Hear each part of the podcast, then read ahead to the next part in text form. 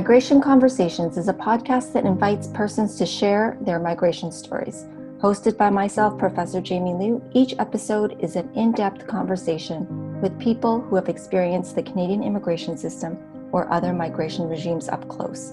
We talk to migrants, immigrants, lawyers, policymakers, advocates, and experts. We hope that these conversations shed light on the challenges migrants face through their own voices.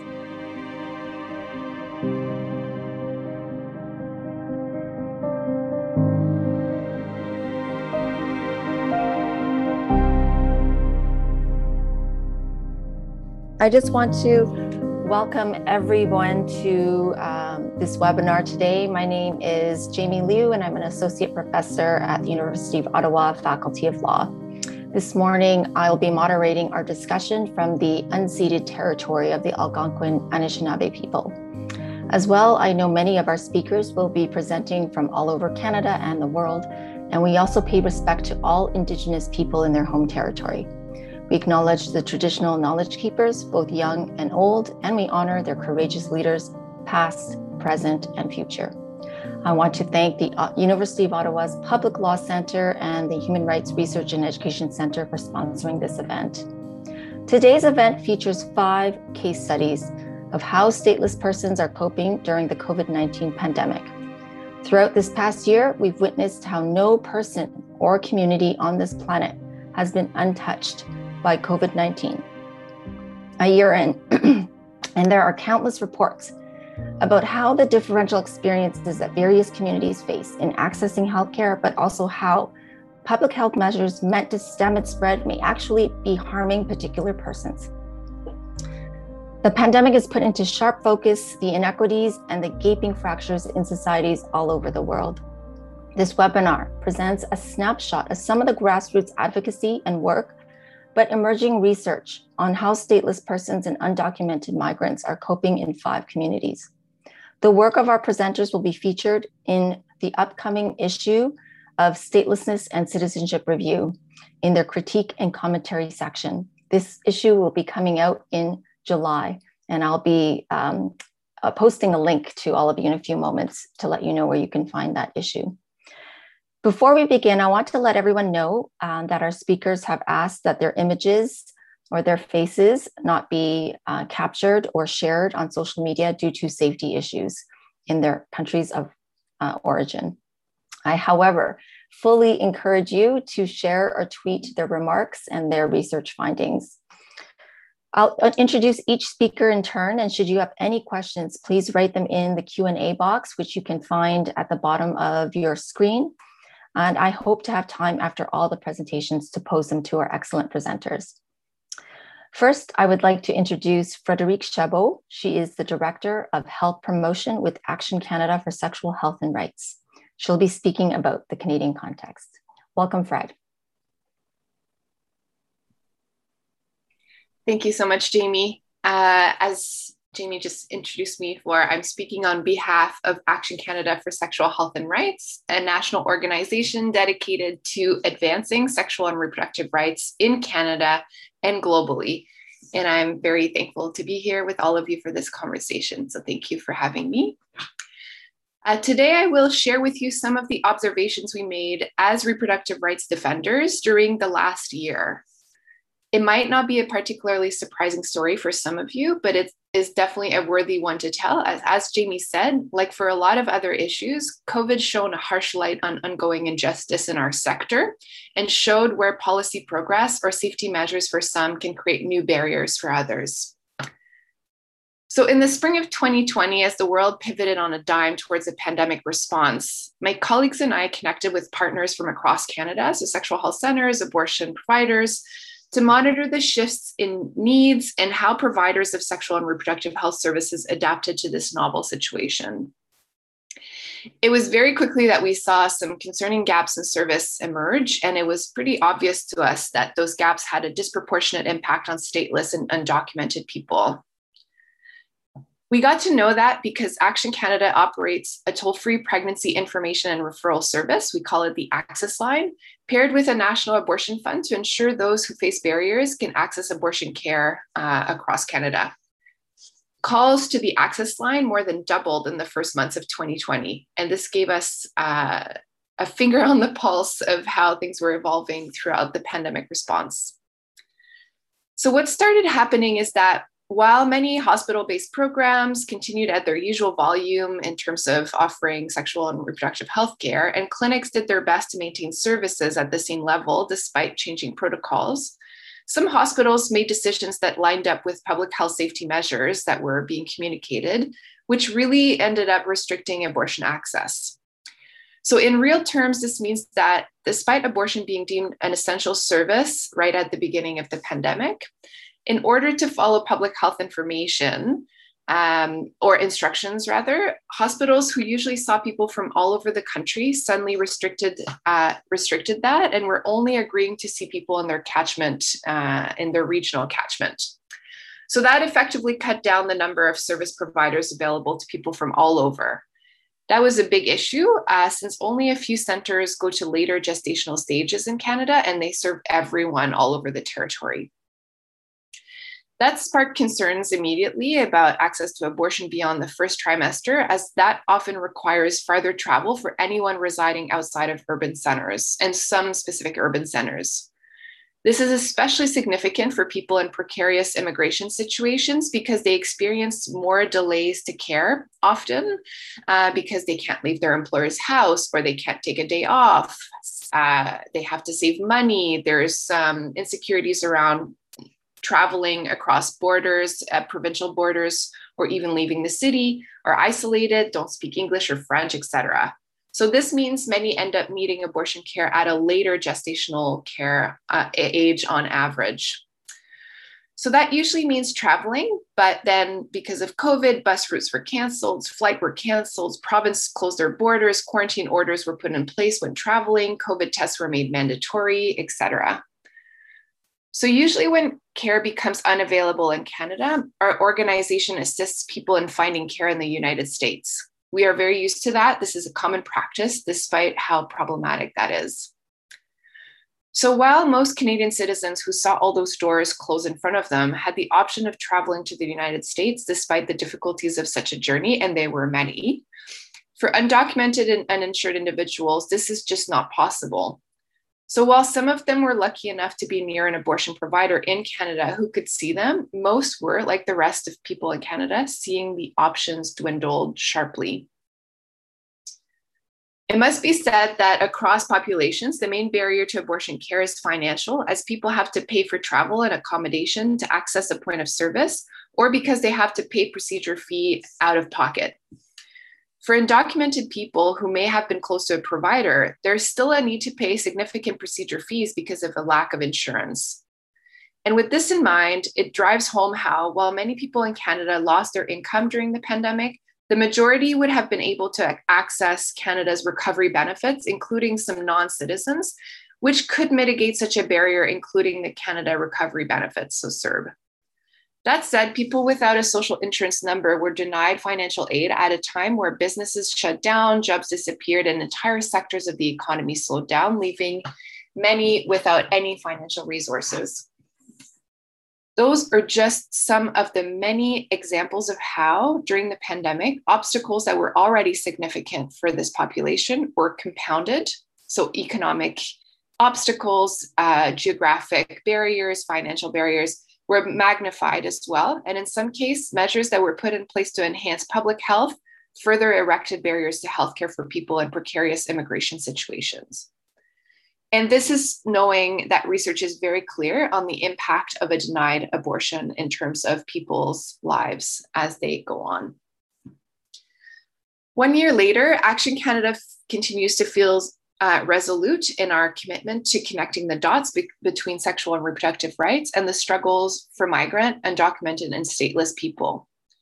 In Canada, we cannot, in good faith, advocate for improved access to a comprehensive package of sexual health services, including abortion, without centering the barriers experienced by those most impacted by laws, policies, and practices that erect barriers to health care.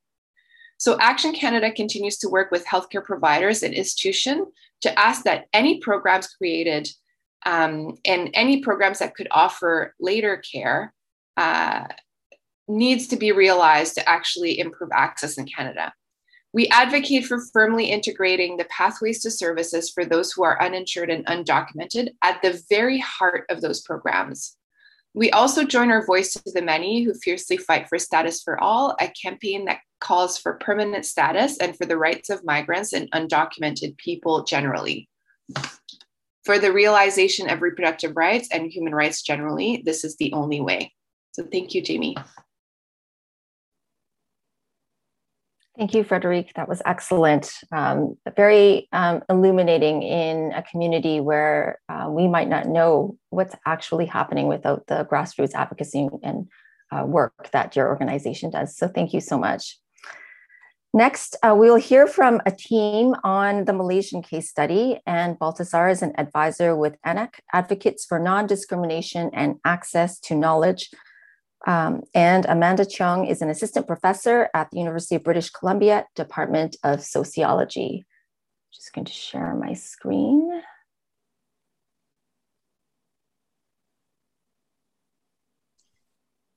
Thanks, Jamie.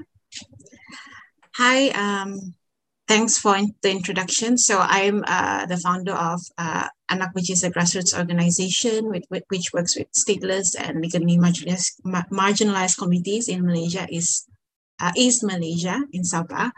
Um, and I wrote this with uh, Professor, Professor Dr. Amanda. So just to share a bit of our uh, experience on the ground during the pandemic.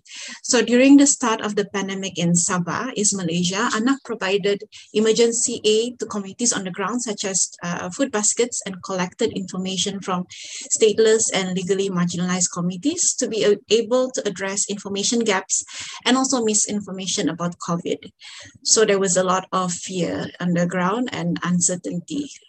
and we were limited in movement due, due to the lockdown. So we explored collecting information through social media, such as online quiz through Facebook targeting, focus group discussion through WhatsApp, and also photo journaling through WhatsApp as well, through uh, by the community members. So this information was used to produce COVID-related infographics to disseminate to the communities in their language. And through this experience, uh, we identified three particular challenges and vulnerabilities experienced by the communities. Uh, Jamie, can you go to the next slide? So firstly, the uh, loss of livelihoods. Uh, the Malaysian government instituted a na nationwide movement control order uh, or a lockdown, which closed down all government and private premises except essential services such as healthcare, utilities, and supermarket. So a stimulus package was announced. Um, however, uh, such as food baskets and one-off cash assistance. However, this was only offered to Malaysian citizens. So it left out uh, non-citizens to survive on their own. And many families, which already has been in a state of subsist subsistence living, had to ration their foodstuff and rely on their neighbors' leftovers or charitable donations. And because they were unable to open bank accounts due to the lack of documentation, they had to sell off any savings they had, including um, such as in the form of gold, if they have any, uh, in exchange for cash to afford immediate needs, such as even food. So secondly, family separation. Some families we assisted uh, resorted to sending their children to stay with other relatives because they did not have enough to, for their basic needs. So these and other forms of family separation, particularly those spanning national borders, took a great financial and emotional toll. One woman, uh, a Filipina living in Sabah, was almost due to give birth when her husband's mother fell sick in the Philippines. And their plan was for her husband to visit his mother and then come back in time for the birth of their baby. But due to the border shutdown, her husband was stuck in the Philippines, and which left her alone to care for their five-year-old son while pregnant, which means she could not uh, go out to work. Um, so she gave birth to a baby girl at home um, in July 2020, and despite assistance from friends and NGOs, she was evicted from her room. Uh, can you go to the next slide, Jamie? As she was unable to pay rent. So currently, she and her children, uh, and the next slide, sorry um, are staying with a friend while they anxiously wait to be reunited with the children's father. Thirdly, the obstructive impacts of anti-immigrant crackdowns on the public health effort. During the pandemic, the government reinforced its punitive approach to non-citizens, building on a long history of exclusion treatment, which has included arrest, harassment, extortion, and detention. So in May 2020, for example, on the eve of Labor Day, during the holy month of Ramadan, the government launched an immigration crackdown in Peninsular Malaysia. So migrants and undocumented persons were arrested and confined in detention centers and prisons, which then became COVID hotspots throughout Malaysia. Um, while this unfolded in the peninsular side of Malaysia mostly, these feelings of marginalizations and fear was also present in Sabah. The exclusion of these communities, particularly in times of a health crisis, is dangerous not only to these communities, but to the health and well-being of whole societies. Our work has taught us that the denial of citizenship in itself is a major health risk. So we make the following policy recommendations that we hope will be generalizable beyond the Malaysian context. Treat stateless people as humans, not security risks scapegoating migrants for the spread of COVID and enacting punitive measures against, against them will only undermine the public health effort to contain an infectious disease that does not discriminate on the basis of a legal status. Secondly, to listen, learn, and adapt. Uh, public health information campaigns geared towards the general population may not be accessible or appropriate for marginalized communities who face different constraints and needs and probably have different languages. It is vital that governments and civil society work together in order to understand the situations on the ground for stateless communities and to adapt communication strategies that are, and other public health interventions accordingly. And lastly, to recognize that health is a human right, regardless of one's legal status. Access to health services for legally marginalized populations should not only be extended on a conditional or reactionary reactionary basis and providing enduring and unconditional access to healthcare for all, irrespective of legal status, will foster inclusive societies that are more resilient to public health crises. It is therefore crucial that governments leave no one behind when it comes to basic human right to health, whether it's during this current COVID pandemic or beyond it. Um, I would like to take the opportunity to thank the Center for Humanitarian Dialogue, our journey, and Etania Schools for their support um, in the implementation of our work. Thank you.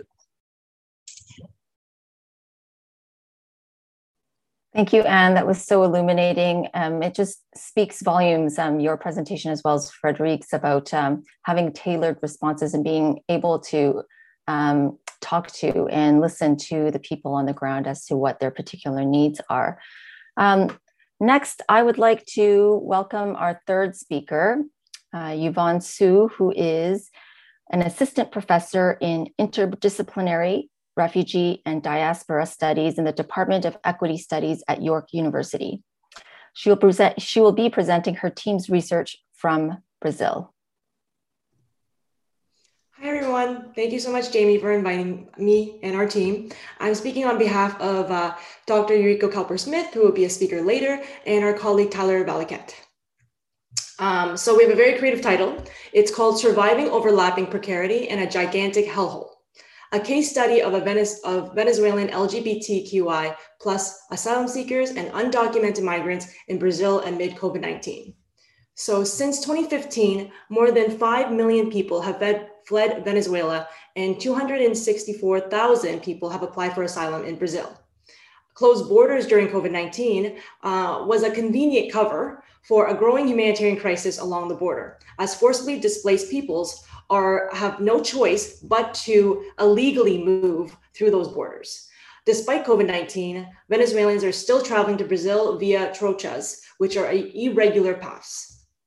Now, COVID 19 in Brazil, as many of you guys have seen online in the um, headlines about um, how, how the government has not been dealing with it well and how, with the number high number of cases, uh, has made it so that you know, on March 24, uh, March 24th, 2021, uh, WHO stated that Brazil's COVID 19 situation was affecting its neighbors, prompting former president of, of Colombia, uh, Ernesto Samper to tweet that Bolsonaro has managed to turn Brazil into a gigantic hellhole, which is where we got our title from. Uh, and as of mid April, when we were writing this, the country has reported almost 14 million cases and over 370,000 deaths, which has made it the epicenter of uh, COVID 19 in Latin America. And the failure um, of the government to respond is a result of President Bolsonaro's continual denial of the pandemic, calling the virus a measly cold, uh, and saying masks are for fairies or for sissies, a homophobic slur. Uh, in our methodology, we from March to April 2021, our team surveyed um, 19 Venezuelans altogether, 16 Venezuelan LGBTQI asylum seekers, and three undocumented migrants, and they're all Venezuelan citizens in Manaus and um, Brasilia.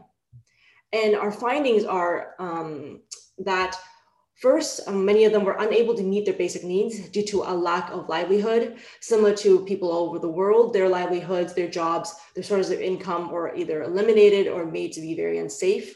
Many of these people have informal work, uh, sometimes as sex workers, sometimes selling um, items to people on the streets. So, of course, these have been banned and made quite unsafe due to COVID. As a result of their loss of livelihood, um, many of them have gone hungry. Our survey respondents, 14 out of 19 have mentioned that they don't have food on a daily basis. Another finding is that they're struggling with increased, increased mental health issues. Um, six respondents said that they had mental health struggles on a daily basis during COVID 19, uh, whereas before COVID 19, that, that number was zero. Uh, and then lastly, there's also uncertainty about their legal status. So asylum seekers uh, get their status cards and they're valid for a year. Of course, during because the pandemic has lasted over a year, uh, all of their asylum status cards have expired. And usually, what the process is, you go to the Brazilian federal police um, to ask for an extension, which is easy and I shouldn't say easy, but which is more normal, uh, what happens during normal times. But the Brazilian police has closed down that aspect of their services during the pandemic. Uh, and the only way to find out more information is to go on the, uh, the official website, which is in Portuguese. These Venezuelans speak and know Spanish, so they don't, they would not be able to understand the updated information. Um, so many of them have expired documents and then they fear for getting de- deported and they actually um, often um, hide away from the police uh, as a result of this misunderstanding or their lack of uh, understanding on what their actual legal status is. Um, overall, we want to argue that Venezuelan LGBTQI asylum seekers and undocumented migrants are experiencing politically produced precarity precarity that is caused by the government and, and their political situation, as well as overlapping precarity during the pandemic as a result of the multiple layers of um, precarity that they, that they face. Um, and then we also asked refugees, sorry, asylum seekers and undocumented migrants to give us recommendations uh, for how the government could do better to help their situation. And they had three uh, main ones. The first is to improve protection through the documentation process. So give more clarity, make the documentation process faster.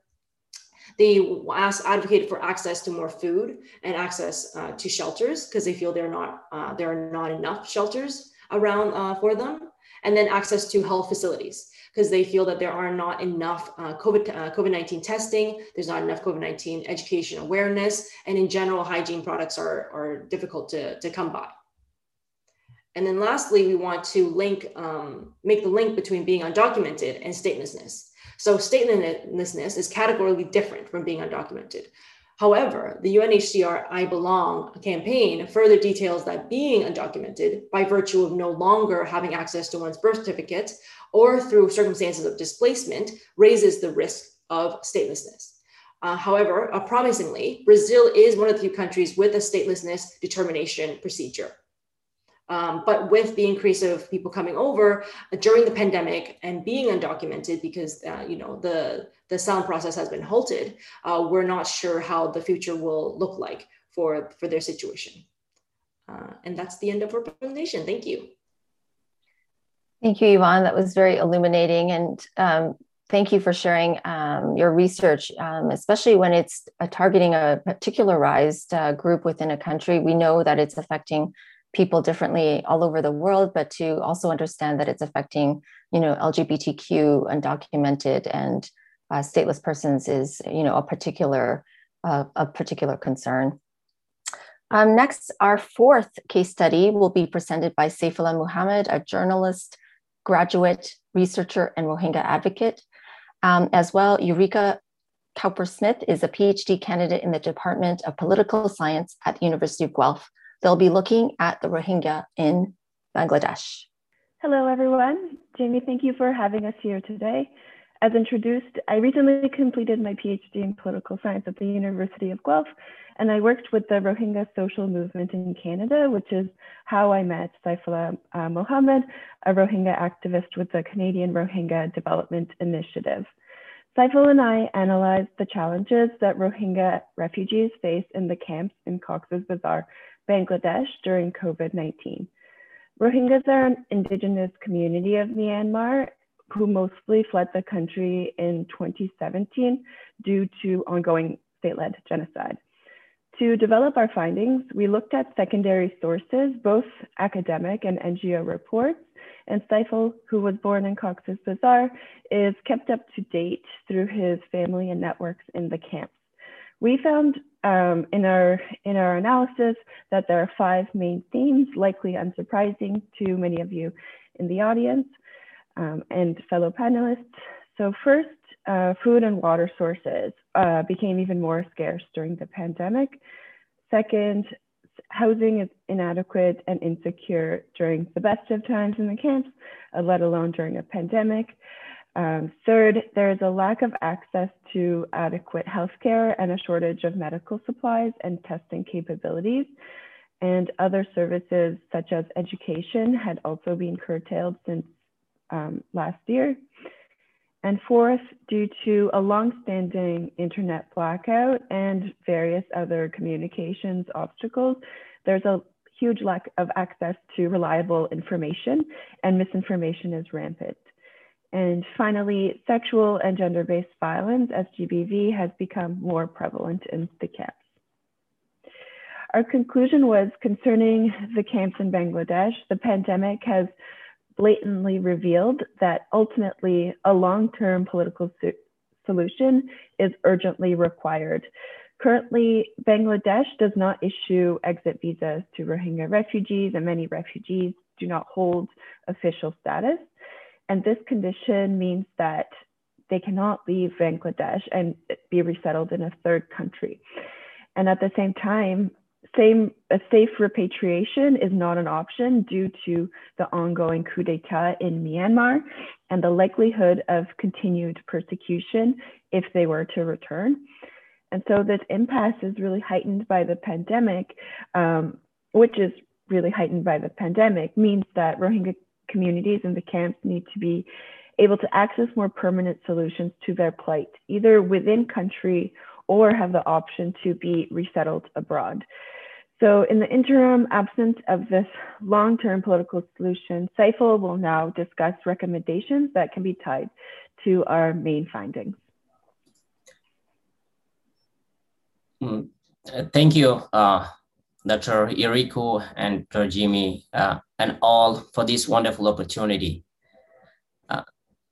Significantly sensitive vulnerabilities uh, facing the Rohingya refugees in Cox's Bazar point to a number of recommendations and priorities uh, in terms of package of support uh, the Rohingya refugee population need to foster their resilience during this pandemic. Uh, just when uh, the Rohingya had seemed uh, to escape genocide, they are now left vulnerable to COVID-19. Uh, some evidence indicates that uh, one in four Rohingya refugees shows symptom of symptom of uh, COVID-19 in the camps.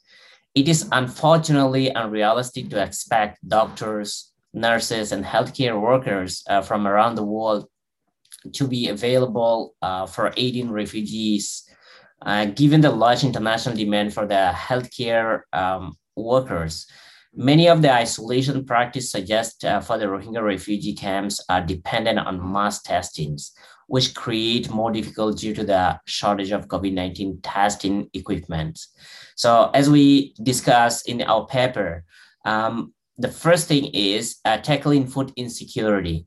So even uh, with the continual food assistance to the Rohingya refugees in additional targeting to the host community residents uh, um, in Cox's Bazar, Rohingya are Rohingya and the host community are reporting increase of food insecurity, um, the loss of, uh, loss of incomes, uh, couple uh, with higher price in the occasionally open market has led to decrease in food intake. Food insecurity sector, partner NGOs, and donor should continue to scale up and increase in a kind voucher food support immediately uh, in the camp, particularly in the Bhasan Char, where 20,000 Rohingya are left and asking for food, water, and hygienes. Also, present issue is school, vocational uh, learning and income generating skill training during the closure of a learning center in Bangladesh. Currently, everything is open except the educational uh, institutions. Uh, for refugees, uh, education sector partner should bolster uh, remote learning material and methodologies to alleviate interruptions to, to learning.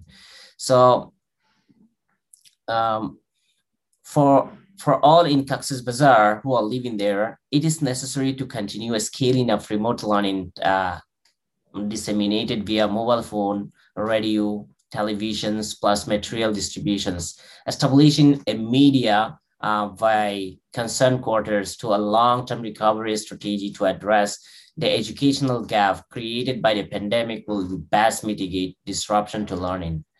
So last not the least, uh, it is essential that public communications messaging on age and gender-based protection risks, human trafficking, including child marriage, child labor, reach all families, robust reporting channel need to be established and maintained, including in-person uh, um, uh, in-person options, phone and online hotline, as well as provisioning made for legal and medical support for refugee facing protection rates.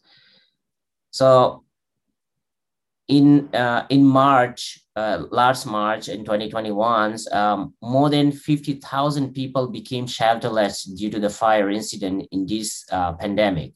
Considering the monsoon comings um, just now, uh, the, the epidemic in the refugee camps uh, may have profound consequences, requiring unrealistically large increase in the healthcare capacity and infrastructures. Detailed and realistic planning for the ORs in all refugee camps in Bangladesh must begin now. Plan should consider novel and radical strategies to reduce infectious contacts and fill health worker gaps while recognizing the refugee may not have access to national health system or permission to go out of the camps for better treatment. As a global resource to fight this pandemic become insufficient, uh, the Rohingya refugee in Bangladesh must not be forgotten. Thank you. Thank you so much, Saifullah. As I was listening to you, I was thinking about how those of us in the Western world often think about food insecurity and access to education in much, much different ways during the pandemic than the reality um, in the refugee camps among the stateless Rohingya. So, thank you for sharing the much more, I would say, uh, devastating impacts of those very same issues we're feeling in the West, but having a much bigger and more devastating impact over, over there. Um, last but not least is Arij Al Shamiri. She will be speaking about the situation in Kuwait, and she is a graduate student researching on statelessness, gender, race, class, nationalism, and state formation. Arij? Thank you, Jamie. Hi, everybody. Um, so for this presentation, I'm going to discuss the ways in which COVID-19 has specifically affected the Bidoon in Kuwait. My findings have been gathered in collaboration with Bidoon activists and members through pre-established community relations in Kuwait. Um, there are officially over 100,000 Bidoon in Kuwait. Um, they are indigenous to the Arabian Peninsula, but have been made stateless after the Kuwaiti Emirate transitioned into a modern state in, in the 20, during, in the mid 20th century. The Bidoon endure systematic marginalization from all aspects of social, economic, and political life in Kuwait as a consequence of pressure policies that aim to drive them out or have them denounce their claims to nationality. The government prohibits the Bidoon from accessing education, employment, proper healthcare, valid documentation, and other basic rights it offers to its citizens. The consequences of such deprivations are severe on a normal day, but have been aggravated during the pandemic. The government's responses to the pandemic have paid no regard to the ways in which the measurements affected the most vulnerable populations. In fact, many health regulations were implemented at the expense of the non citizen populations. Some of these consequences include poor housing condition, as the Bidoon predominantly occupy small shanty houses in underdeveloped cities like Taima and Sulaybiya, located outside the margins of the city center. It is common that large families are condensed in these small homes with no less than three members sharing one bedroom. During COVID, these conditions have made it very difficult for them to isolate, and hence the likelihood of contracting the virus were high. The other aspect is employment. Given their precarious status, many have low paying jobs, which they can only get if they have valid security cards. And these cards are often short term and range from a period of three months to a year maximum, which makes finding a job even harder the issue the other issue is that the bidoon labor is often exploited by companies given the nature of their unprotected status and their desperate need for income. This makes many employers take advantage of them by overworking them um, in, in, in, dangerous conditions and often without holidays. Sometimes they go on uh, for periods of three to nine months without getting paid. During the pandemic, the Bidoon employees were the most vulnerable uh, to lose their jobs as companies were making less profit or have had to shut down uh, due to lockdowns. The other issue is that many Bidoons relied on day to day work to make income, something which became difficult also give, due, due, to lockdowns and curfews. So many Bidoon families were left without income during COVID 19 and facing evictions from their homes and difficulty uh, meeting, uh, paying for their expenses. Another conditions that many Bidoon families faced uh, faces difficulty accessing education as they were banned from accessing public education in the early 90s, which caused growing rates of illiteracy um, that last to this day because many families couldn't afford to send their children to private schools. For those who could, they send their children to low fee private schools, but many rely on donations to pay off the fees, which is not very sustainable. So every year, during the first few weeks of school semesters, uh, we find campaigns for donations flooding Twitter to pay off student fees, or else they face removal from the classrooms or school grounds. During COVID, these practices continued. Only students who did not pay their fees were not allowed to enter their Zoom classrooms if they, uh, if, if they had outstanding fees, that is. The other issue relating to education was the sudden growing need for devices for each student to attend classes, something which many Bidoon families couldn't afford. So, in response to these things, uh, active Bidoon activists uh, held campaigns to gather money to purchase devices for, for these families and to assist them um, to, to pay for their expenses. Finally, and probably one of the most important conditions, which is actually a manifestation of the previous ones that I just mentioned, and that calls for urgent attention by the international community, is the growing rates of suicide among the Bidoon over the last year or so. These violent conditions are, that are inflicted on the Bidoon by the government and the severe consequences of their marginalization have caused intergenerational traumas that are beginning to manifest in a series of suicides among young and old Bidoons and now starting to affect children. In fact, in February, we woke up to the tragic news of an 11 year old Bedouin boy who hung himself in his bedroom as a result of the psychological damages and pressures from the conditions that he and his family live in, which were instigated after his father was fired from his job in that same week. Bidoon, Bidoon children's conditions are yet to be fully examined. However, they, are, they don't require too much examination as the conditions are very obvious. And these conditions are just the tip of the ice, iceberg. Now, in light of these conditions, one would assume that the government has some sort of plan in sight to naturalize the Bidoon, but sadly, it has not. Um, it does not. Naturalization remains uh, out of the realm of possibilities anytime soon. In the meantime, energies have been more put into mitigating the damages created by statelessness, especially during COVID. These include the utilization of social media as a platform to ad- advocate for, for the Bidoon and to mobilize, um, as illustrated in the case that I just presented. Um, social media has proven to be critical tool for the Bidoon activism in the last 10 years.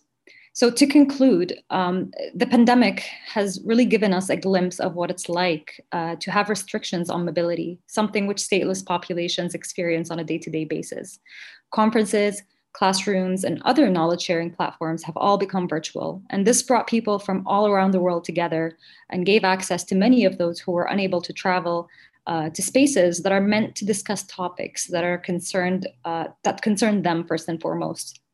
And so uh, we have al- we have also seen the effectiveness of such virtual connections and solidarities, like in the Black Lives Matter and Palestinian liberation movements, and how social media platforms were instrumental in the successes of these movements so far. So um, as we organize and plan in the future, I believe that utilizing these spaces um, and techniques to work with and amplify the voices of stateless populations all over the world is necessary. The struggles they face may be rooted in, in their statelessness, but there are many ways to mitigate the damages as we work to demand governments to naturalize them. Um, my presentation ends here. Thank you, and I'll pass it back to Jamie. Thank you, Arij. That was very illuminating. A very tragic story about the mental health um, repercussions of not only the pandemic, but the intersection between uh, the pandemic meeting um, persons who are dealing with conditions of statelessness. So um, I, I, just want to thank all of our panelists for doing such an amazing job of condensing their research and their advocacy work into six minutes. It's not an easy task to present, but to do so in such a truncated format is truly remarkable. So I just want to thank all of our remarkable um, presenters. I see there's a question in the Q&A section. For those of you who are still with us, please do um, ask your questions through the Q&A section. I will be posing them to our panelists. Um, and we do have one here right now from Alison Petroziello. Um, and her question is, uh, thank you to the panelists for sharing your research. My question is for Dr. Yvonne Su. The UNHCR in its forced displacement report created the new category, quote, Venezuelans displaced abroad, quote, as a separate population of concern, different from its usual categories of IDPs, asylum seekers, refugees, or stateless people. How do you see this move? Could it contribute to enhanced protection? Or might it end up feeding into politically produced precarity that you identify as affecting Venezuelan asylum seekers in Brazil? Yvonne, I send it to you. Oh yeah, thank you so much for that question. So yes, they they are uh, separate and there's special attention paid to them. And indeed, um, Brazil said in 2019 that they were going to accept them on a prima facie uh, basis, which is great. Um, but of course, all of that has been put on hold because of the pandemic, and there's been a lot of uncertainty. Um, and the main thing to note is that there is no differentiation between you know, Venezuelan um, asylum seekers or LGBTQI plus asylum seekers. So there's still no further identification that those groups need uh, more protection, uh, which which has been uh, an issue um, in general, and particularly with with this case. So it is it is promising, but it's uh, hard to see how it will unfold, as, as I think the pandemic has really uh, changed uh, a lot of things. Thank you, Yvonne. Um, I just wanted to note that you know the common thread throughout all of these pieces as well has been about status, right? And um, I wondered if um, all of the panelists would comment on what they think about whether or not the pandemic has produced opportunities or ways in which advocacy in terms of acquiring status for di- their different communities that they're working with, um, and whether um, this is a moment in which we should take advantage of or a tipping point where people are starting to recognize this is an issue that we should be dealing with because the pandemic has kind of brought it to the fore or exacerbated it or if the pandemic has um, is just an, another example of the continual ignoring or um, uh, just a deferral of, of the issue. And um, maybe we can go uh, backwards in, in, in terms of speakers if they can comment on that um, as we're waiting for other questions to flow through. So Arij, um, maybe just a few seconds on what you think about whether the pandemic has changed anything in, in, in the acquisition of status. Yeah, thank you. Um, well, in the case that I have just um, discussed, to be honest, I uh, the pandemic has really brought to the surface, um, you know, more harsh realities uh, that are rooted rooted in the structural inequalities that exist, not just in Kuwait, but they also give us a glimpse of what the broader um, landscape of the international state system um, really presents us with, right? The challenges of um, of of passing um, equitable uh, policies um, in, in light of this pandemic, right? But generally in ways that don't negatively affect the non-citizen populations, right? Um, as most of these policies were really centered around um, uh, the national population in each country and how to protect that particular population. So um, I, I, think it gives us a great chance to uh, review and analyze, um, you know, these policies and think of ways to um, work through them. Yeah. Thank you so much, Arij. Um, Yuriko or um, Saifullah?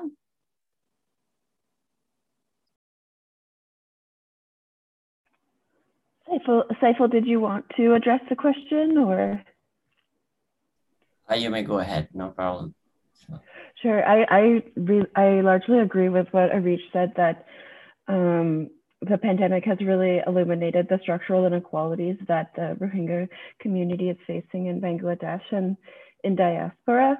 Um, and there's so many compounding obstacles in this case that make it extremely complicated um, especially the ongoing coup d'etat in in Myanmar, which is stalling. Um, well, yeah, stalling the repatriation, any any um, hope of a safe repatriation. Um, but the coup d'etat and the civil disobedience movement, um, it, it is a political moment and a political window of opportunity for for um, the democratic forces in the country to come together. So I do see some um, movement there or a window there. Um, but in general, I, I'm struggling to see um, what other more positive or um, windows of, of opportunity may be produced through um, the pandemic. Thank you. Uh, Yvonne? Yeah, I think for me, there's just a lot of uncertainty about what will happen after the pandemic with the group of people that have migrated. Uh, or for you know were forcibly displaced across borders during this time because you know it's it's illegal so are they supposed to after the pandemic go to the brazilian police and, and let them know that they've crossed over during the pandemic and, and seek asylum um, that way so i think there's a lot of question marks and without uh, proper policies that would make that procedure safe for those people, I think we will see um, a wave of people that will remain undocumented or, as I said in presentation, become stateless. Thank you so much, Yvonne. Um, Anne. There is actually a window of opportunity during the pandemic because prior to this, particularly in Sabah, uh, Malaysia, you cannot even talk about healthcare for the undocumented stateless communities here. So I think realizing um, after just before the pandemic, there was a polio outbreak here among uh, children who have, because uh, non-citizen children, a lot of them have never received vac- vaccination before. So they, um, and there was a polio outbreak and all the children um, had to go to the polio vaccination. And then suddenly the pandemic happened and, uh, and we and then people have started talking about vaccinating um, the whole population to reach to be able to reach herd immunity. So there is a movement by the un bodies uh, in collaboration in partnership with the malaysian government as well as ngos that uh, is also a part of. And um, there is um, talk towards um, efforts towards vaccinating um, everyone. However, we do not see it. We do not do not see it happening yet. Um, there have been a few um, a few people who managed to to uh, go for the uh, optional AstraZeneca shot, um, but um, we've also had people who were harassed um, who, when they appear at vaccination centers. Um, so, but it does at, at least open an opportunity for us to advocate advocate for healthcare more. And it, this is is what ANAK has been advocating for uh, even before the pandemic. So we we see this as an uh, window of opportunity and hopefully we'll get healthcare will get better especially for the the children um, here. Yeah that's all. Thank you anne. That's very encouraging to hear. Um, frederic Yes, uh, great question. I, I, do think there are opportunities that are uh, presenting themselves um, in terms of advancing uh, access to abortion for all and not just for some in Canada, like because of the pandemic, uh, for two reasons and that are kind of working together.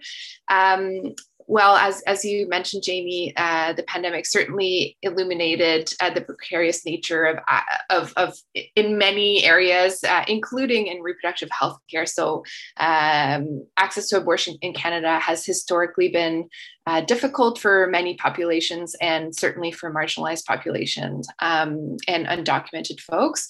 And during COVID, it was a harsh light was shown on that, how this uh, impacted many people and certainly some more than others.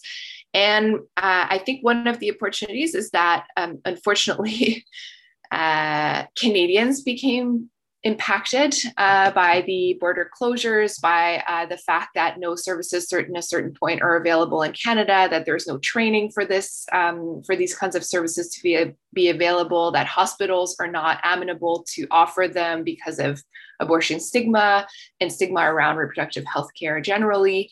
Um, so it's never made a priority. And because Canadians started to uh, be severely impacted by border closures, by the lack of ability to travel, several of those programs suddenly, uh, like policies changed, uh, were gestational age limits changed. Um, trainings were offered. There was a community of care because often the frontline service providers are motivated to offer that care. That's not necessarily the problem. Uh, trained one another and created a community of practice to be able to offer care at a later point in Canada, which as an incidental uh, is a positive uh, development for undocumented people because of the inability to travel to the United States when needed. And then uh, paired with that, I would say so that that progress and that opportunity came not because of the recognition of undocumented people being impacted the most. It's because finally the most privileged among us were impacted, but the progress will is will be there nonetheless, or at least the opportunity. Paired with um, COVID, uh, really bringing to light the conversation around injustice mixed with the reckoning uh, with anti-black racism that has created more momentum for those conversations and the kind of solutions that will in fact be more uh, long-term and all-encompassing including a push for status for all uh, in canada like pathways to residency and citizenship and ensuring that healthcare is made available for all. So uh, the conversation has become more present in the last year because of COVID and because of um, the Black Lives Matter uprising um, that we have all been witnessing and being a part of.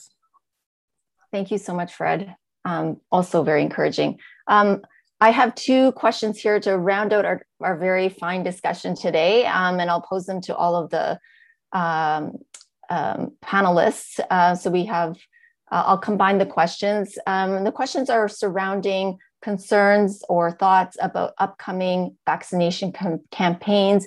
Do any of you, in reflecting on how your community has experienced the pandemic so far, have concerns or thoughts about how the vaccination campaigns will be carried out in your communities or whether it will be done equitably or not? Um, and in line with this, um, some of you had talked about the increased use of digital spaces as um, creating activism um, around the issues of statelessness um, what does it look like in your community? How could it be enhanced? So this, these are, we have just about five minutes. So um, I'll start in the middle and work around uh, through the panels. So maybe we could start with um, uh, or Saifullah, um, if you guys could comment on vaccinations or and or the digital um, activism that could take place. Saifullah? Yeah. So um, uh, in the uh, for the uh, the Rohingya uh, refugee camps or in diaspora or in Myanmar, um, uh, we we don't have any hope of um, vaccinations uh, for the one million Rohingya refugees living in Bangladesh. But um, as a diaspora community in, in Canada, uh, we have been trying to do a campaign uh, with the UNICEF. I hope you heard uh, about it. Um, uh, we, we have been trying a campaign for 38 million um, COVID-19 uh, vaccines uh, for the refugees, not only Rohingya, for all of, for all the refugees all over the world. So that's one thing uh, we have been trying to do uh, on that. But in Bangladesh, I think you heard about uh, the situation in, in India.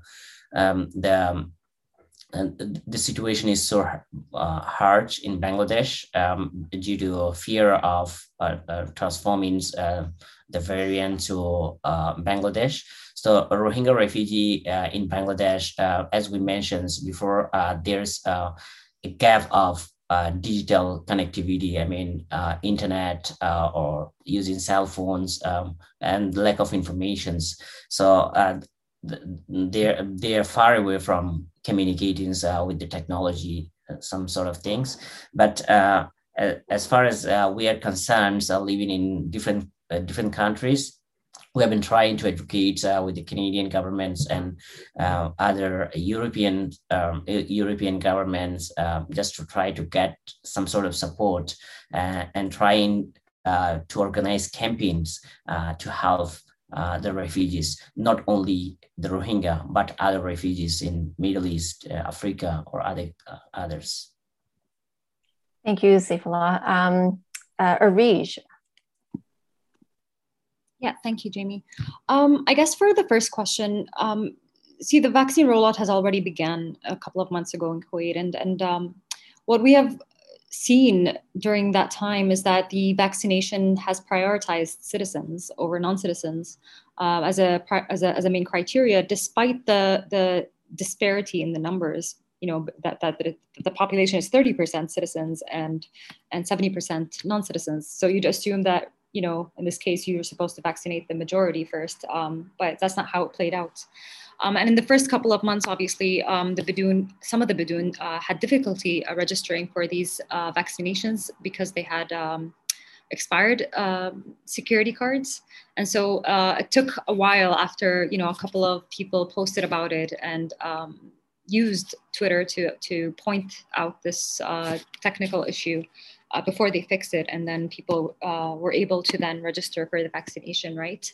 Um, so again, it goes back to my point about you know passing all these reg- regulations and measurements um, without really taking into consideration how it affects those who are uh, most vulnerable. And I think that brings me to the next question about digital activism. And I do want to point out before I kind of talk about how um, it's been utilized and how we can utilize it for statelessness activism, is that digital spaces are are, are not accessible to everybody, right? Not everybody has internet. So when we're talking about refugee camps and such, um, that is definitely the situation for a lot uh, of people, right?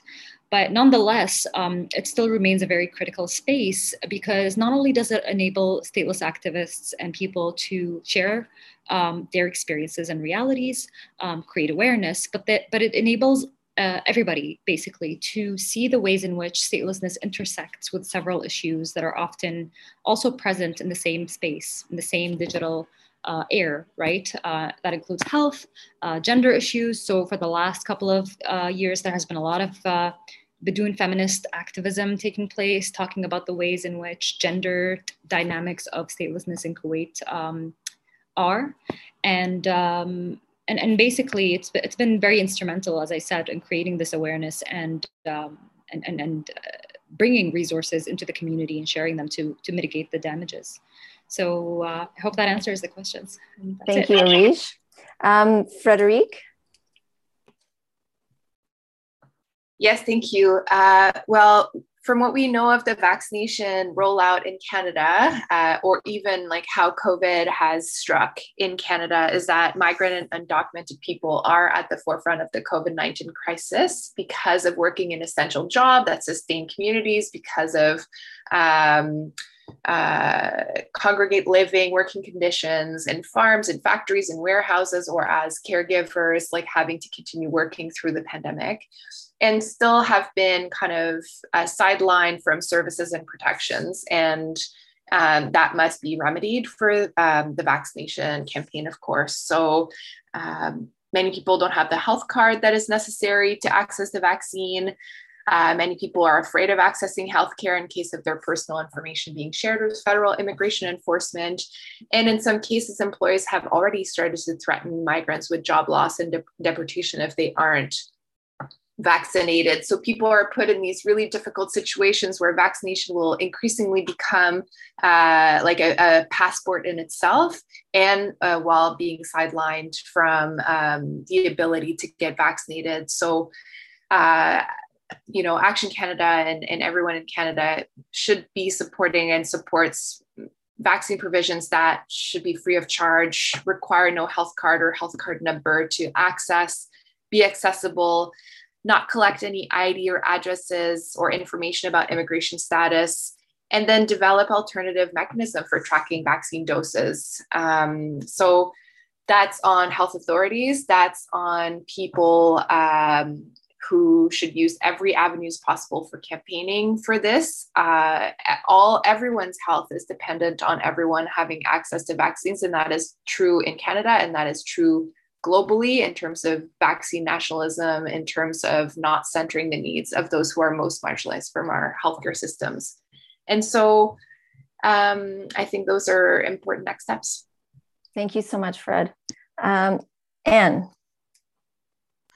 um, so some uh, of the worries we have, I think uh, the same as Frederick, uh, we worry that people are, are, too afraid to come forward uh, because of their undocumented uh, status uh, to fear of getting arrested and all that. But um, however, um, I mean, there, there, there is talk of uh, vaccine, vaccinating uh, undocumented stateless uh, migrant communities, and there are one third of the population in, in Sabah. Uh, is Malaysia, so so we have to. Um, they are saying that uh, government is saying that they'll be vaccinated at the last phase after all citizens are being um, vaccinated. Um, but um, so we're trying to come up, uh, they're trying to, uh, the UN uh, bodies are trying to come up with another system because we have a, a system where we, um, like an app uh, for Malaysians. Uh, however, um, I this is not accessible to non-citizens. So they are coming up with an alternative uh, system for them.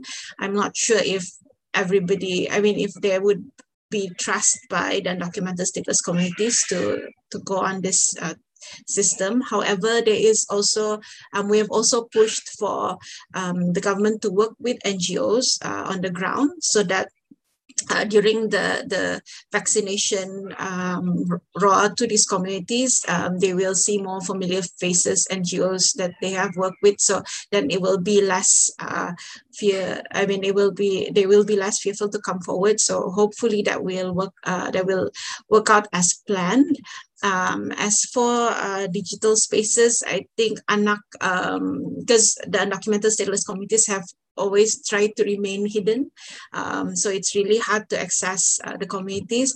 But however, during this this time of lockdown, and we were thinking of how to reach them, and we thought about, uh, and then we we we learn about Facebook uh, targeting, where we are able to drop points uh, in the map to uh, to to um, target commit uh, areas where there are a lot of undocumented stateless communities. So that's how we reach them during the pandemic. And also a lot of them has uh, reached out to us using WhatsApp because WhatsApp use uh, quite a low um, data. Um, and we've also seen a lot of uh, uh events online that talk about statelessness to raise awareness about statelessness. And and because it's online and and for those who have access um, as, and also those who are also in those situation of statelessness and documentedness they are able to to also uh, be uh, learn more about uh, about what what they can do and what uh, what is the movement um, or the advocacy for documented and stateless communities. So it has been um, uh, good so far, and we want to see how we can explore this further. That's all. Thank you, Anne. And uh, last you. but not least, Yvonne. So you need proper documentation to get the vaccine. And as I've outlined earlier, it's very difficult to get proper documentation. On top of that, the more serious issue is the fact that shelters are not the great best place to be social distancing or protecting yourself from COVID 19. And we had heard cases where one person at a shelter got COVID 19, all the other 20 people got COVID 19 because you just can't stay away from each other in those circumstances. Thank you, Yvonne. I just want to uh, say thank you to the attendees who stuck with us uh, past the hour. Uh, I just want to thank our panelists again for their amazing insights, for sharing their work, for the continual work that they're doing in their respective communities. Um, I want to invite you again, if you want to find out more, to read their pieces in the upcoming issue of Statelessness and Citizenship Review. Um, and I finally just want to thank uh, the University of Ottawa's Public Law Center and the Human Rights Research and Education Center for sponsoring this event. Thank you, everyone. I hope you have a wonderful day. Bye now.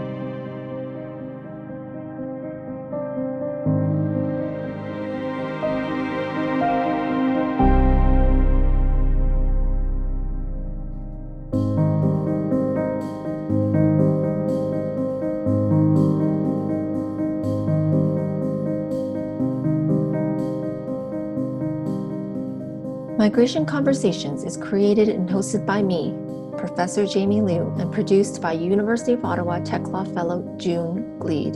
This podcast was made possible with the guidance and assistance of University of Ottawa Tech Law Fellow Ritesh Kotak, Carleton University graduate student Rachel McNally, as well as the generous support of Carleton University and the University of Ottawa shared online projects initiatives.